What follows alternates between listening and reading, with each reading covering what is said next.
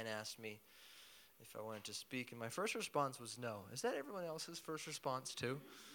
Like I can just think of, I feel like I can think of excuses at why I shouldn't. Um, maybe it's too last minute. I don't feel like I have anything. All of that, and I've just decided, no, I, I, I, I can't. Like I want to be stretched. I want to grow. I want to. Uh, I need to say yes. And so I, I, I was like, first response was no. But when I stepped back and looked at it, I was like, no, actually, I would like to be up here. I feel like God, um, He honors it when we step out. Um, and we can always come up with excuses for not to do it. And so I'm then, but then I thought about it some more, and I was like, wait a minute, there's going to be, well, like 10 people here. I knew it was going to be small tonight.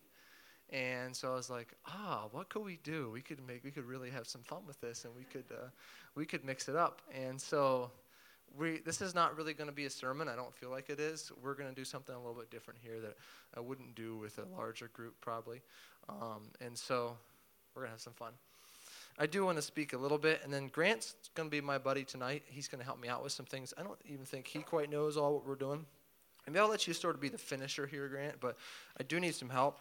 Um, I wanted to speak a little bit. Well, first of all, like if you've been here in the evenings, Penn's been using the evenings as more of like an informal, practical type training time where he talked about healing. Uh, last week and then had some people come up here and, and prayed for them right here in front of everybody. And so that's kind of been the theme for the for the evenings and that's I wanted to kind of stick with that for tonight and have some training time and just see what happens with it. And so tonight I wanted to speak a little bit. I've just been thinking about like basic prophecy and what that looks like and often what keeps me from it and and the blocks need to move aside in order to operate in it more often and more effectively. Paul just speaks about it in um, 1 Corinthians 14. And so I, uh, I wanted to speak about it a little bit here and then practice and see what happens with a group this size. So, first of all, a couple things about prophecy. Um, I grew up with the understanding or the thought, just in my background and what was taught to me, was that um, if you get it wrong, well, first of all, you can't get it wrong. There was no reason, you, there was no, no grace for getting it wrong if you prophesy. And so, and we, we got that from Deuteronomy 18 mostly. If you read Deuteronomy 18, he talks about if a prophet prophesies and he's wrong, he dies. And so that was there, you should put him to death. That was like the understanding that I grew up with when it came to prophesying, when it came to, yeah, speaking prophecy over someone's life. So we never prophesied. And it's just, I've, I've, if, if you believe that you absolutely cannot get it wrong when it comes to prophecy, you won't prophesy. It's just that simple. You just won't.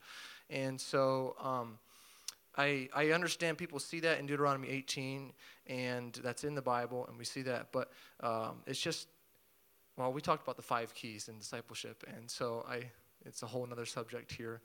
But um, I believe there's grace. I believe there is grace for trying, for practicing, and for getting it wrong and continuing to move on and not being put to death. Um, and so I, I've moved past that to the point where I, I want to experiment. I want to try. I want to prophesy. Yes, I might, I might get something wrong, um, but I believe there's grace to keep moving. And God actually really wants us to prophesy too. Um, if you believe, if you believe you have to reach a certain level of good enough or spiritual enough to prophesy, you also won't prophesy. I don't know where that level is. It doesn't exist. I, just me standing up here, I don't feel like um, I'm good enough or spiritual enough ever. Whenever I grab the mic and I stand up here, the feeling's just not there. Um, if you think there's a certain bar or certain level, like when I reach this point, when I, when I reach this point of spirituality, then I'll prophesy. You'll never reach that point. You just won't, and you won't prophesy. And I see God using people actually who've messed up and, in, and, and using them. We all know people who, or have heard of people who have a powerful ministry, and then they get caught in some sort of sin or something. It's happened before. And the immediate response is to take that and say, well, God, that, that whole ministry must have not been operating of God, or God must have not been using that person because that person was maybe caught in some sort of sin, and then the ministry crumbles. And so our first response, or at least mine anyways, is to, to think, oh, well, maybe everything that person did was actually not of God. And it's just not true. God actually, God actually can use a person who, even in a way, is living in sin and can use them effectively effectively, it's not going to work long term. I know that eventually, eventually they will, they will crumble. But he's so eager to use people, and his gifts are irrevocable that he actually will use you you're not even if you don't necessarily feel like you are spiritual enough or even if you're messing up sometimes um, there's no there's no good enough bar i think for for someone to prophesy. He uses people who didn't even know they were prophesying. If you read in acts when um, caiaphas prophesied that jesus was the one to die he just used caiaphas because of his level of authority. He didn't even realize he was prophesying. I think it's acts 21 maybe somewhere's in there um, anyways, Caiaphas prophesies the death of Christ, and then there's this little line that says that he didn't even know what he was saying. He, God was speaking through him because of his position, because of his authority. And so he uses authority to prophesy.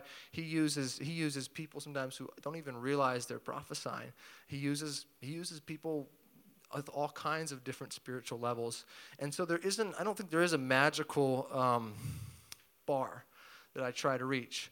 Um, to prophesy. He, he wants to use all of us. Um, I've, I've just talked to, or thought about it a little bit and like what's, what's actually required. So, what, what's required for me to prophesy effectively, to be effective in it? The first thing is, I think um, it helps, I guess you could say. Um, 1 Corinthians 14 says to desire spiritual gifts, and Penn talked about it last Sunday, where um, there has to be a want to. Like I, I, I, you, you want to prophesy. That's the first step, is to, to earnestly desire spiritual gifts. That's the first thing.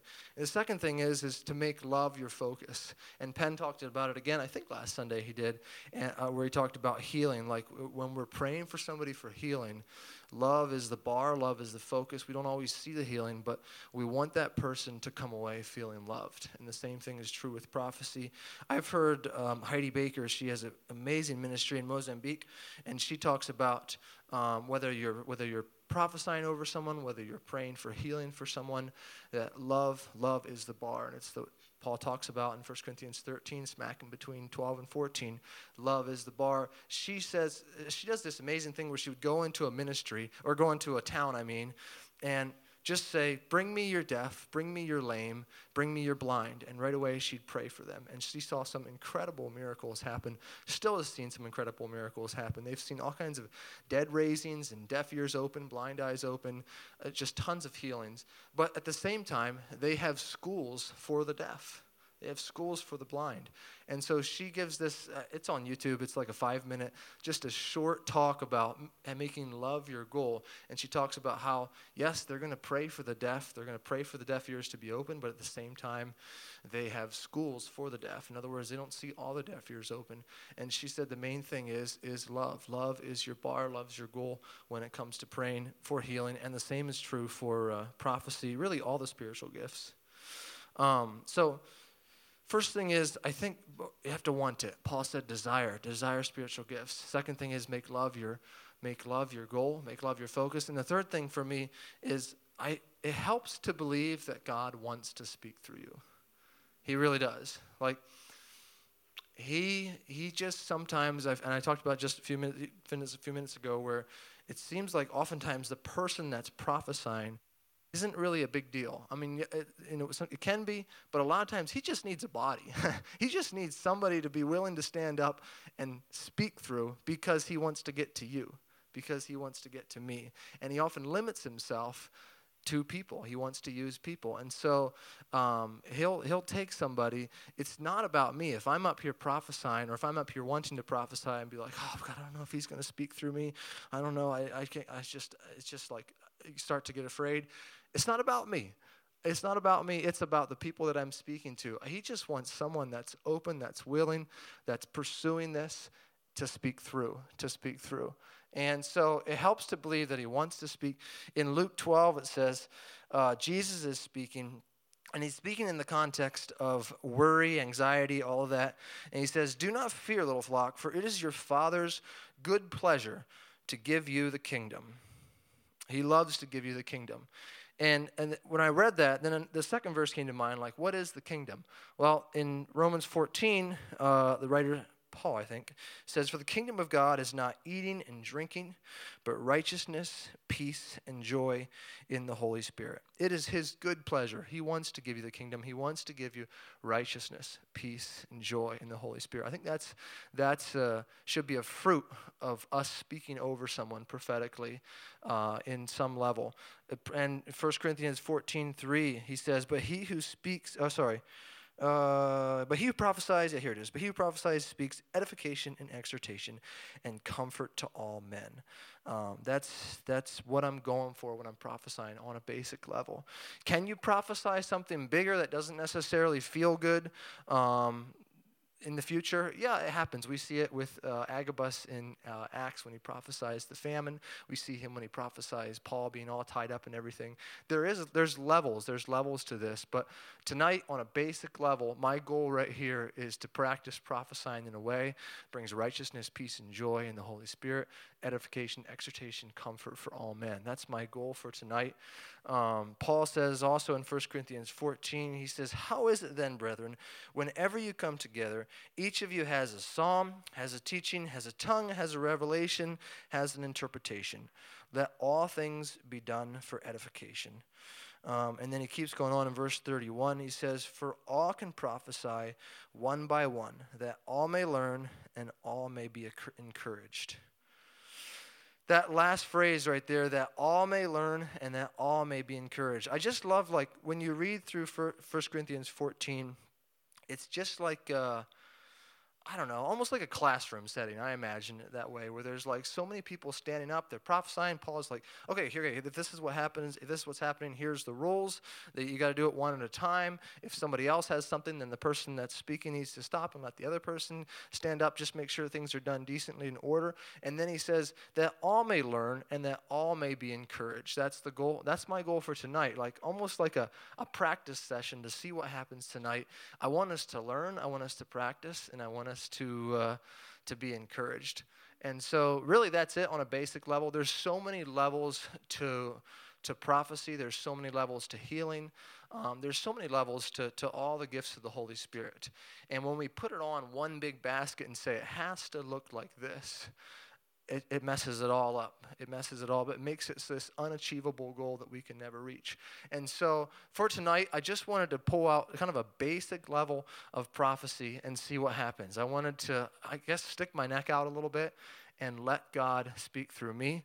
And I wanted to pull Grant up here with me too, because I didn't want to do this alone, and let God speak through him and see what happens. So you could be you could be offended. I don't know. I mean, uh, if this seems trite or if this seems uh, flippant to you. I, I get that. I, I, know it could seem that way. I don't mean to uh, belittle the powerful word of God when He's speaking through us. At the same time, I don't want us to put it at a bar that we can never reach because it's, it's there. It should be within reach of us. It should be within reach. It should be something that, that, we, can, that we can get. And it seems like so often when we, when we put it up on this, on this uh, spot where you know, it has to be this way, we don't prophesy. We don't prophesy. And that's my goal is for all of us to learn and for all of us to be encouraged, like Paul was speaking about in 1 Corinthians 14 31. So um, that's about it. That's my short sermon for tonight. We're going to uh, do some practice and see what happens. I haven't done this ever in church. Um, this I guess is hardly qualifies as church with the group size here. So maybe consider this more of like a living room style. Um, but what, what, what, I want to do is ask God just to give me um, some type of word for you, for one of you here, that I feel is encouraging to you, that is His will for you in some way. Um, and that's it. That's what I want God to do through me and through Grant too. So I don't even know if Grant knows what we're going to do here, but um, we're going to put two chairs right here in the front, and me and Grant are going to sit next to each other here. Grant, you're all for, you're ready for this, right? the biggest thing for like this is what keeps me going with this because I don't feel spiritual. I don't feel like um, I have a word right now. I haven't premeditated anything for any of you. I didn't know who was going to be here. I don't have anything. But I know that God wants to speak to you. That's what keeps me going. He wants to speak to you, and He just needs an able bodied person who's willing, who's desiring to grow in spiritual gifts t- to speak through. So I want to be the person that He speaks through, and maybe you can have the opportunity too. I'm going to make it a little bit harder for me because I know most of you. It seems like uh, when, I, when you know the person, um, especially very well, it can be hard to prophesy in a way because I don't know what's me and I don't know what is God in a way. And, and sometimes it helps us. That's not a bad thing. But for tonight, I wanted to uh, make it harder for us that are up front here. So I brought these things from the kitchen. this is a blindfold. it's going to be a blindfold. Grant and I are going to be blindfolded. Um, and I would like one of you to come up here, and you're just going to be real quiet because we don't want to hear where you're coming from or else we'll be able to figure it out. You guys are all spaced out, and there's not many people here. You're just going to come up and you're going to stand here. And Grant and I are going to sit here and we're going to ask God to give you a word. We don't even know who you are um, because we're going to be blindfolded, but we're ask God to just give you a word and uh, so that we can all learn and so that we can all be encouraged. Does that make sense? So, um, like I'm forgetting something here. Oh, yeah, for you that are coming up here, um, the only thing I ask is, uh, uh, how do I say this? You're, I invite you, you are allowed to judge our words that we're giving you. We could get it wrong. Um, it's just part of it. We could get it wrong, and you're allowed to uh, shake it off if it doesn't speak to your heart, if it doesn't speak in a way that is encouraging to you. Um, so I, I encourage you to judge what we speak and to see if you feel like it is something from from God.